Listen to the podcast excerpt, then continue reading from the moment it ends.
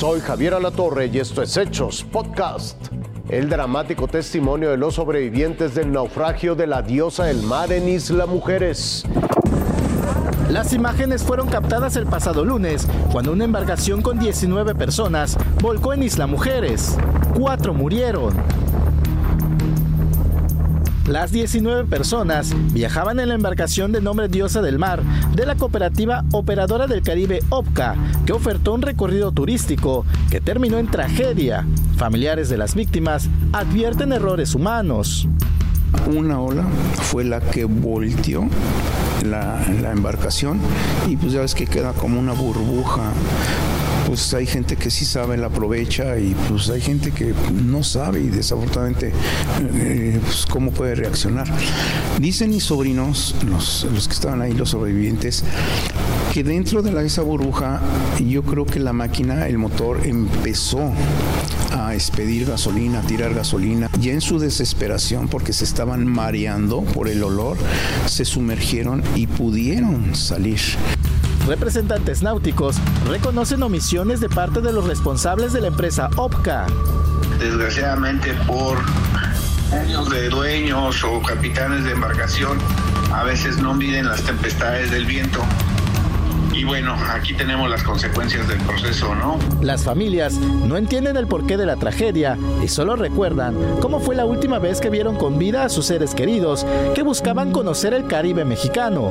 Pero dentro de la embarcación se quedó Rafael, se quedó Blanca y se quedó Valentino son quienes Los abuelos y el nieto.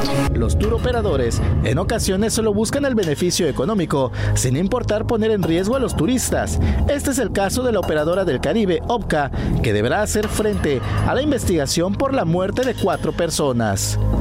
Israel Herrera, Fuerza Informativa Azteca. El Fondo Monetario Internacional respalda al presidente Javier Milei y le desembolsa 4.700 millones de dólares a Argentina.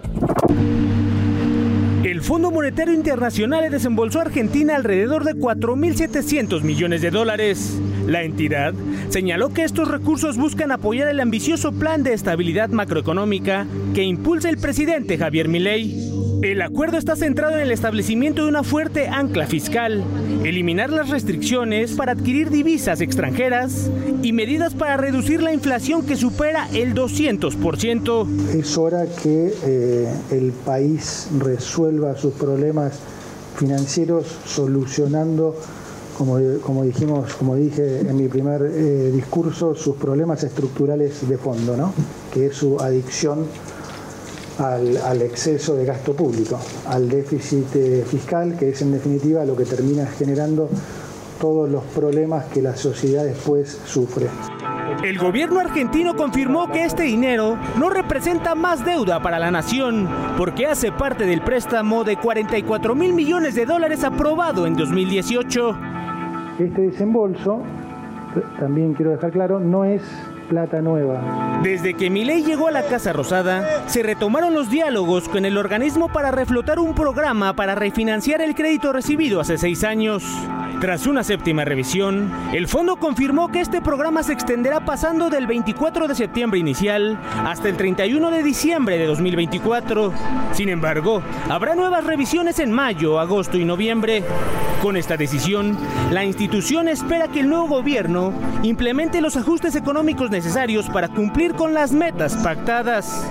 Con información de Yamit Rojas, Fuerza Informativa Azteca.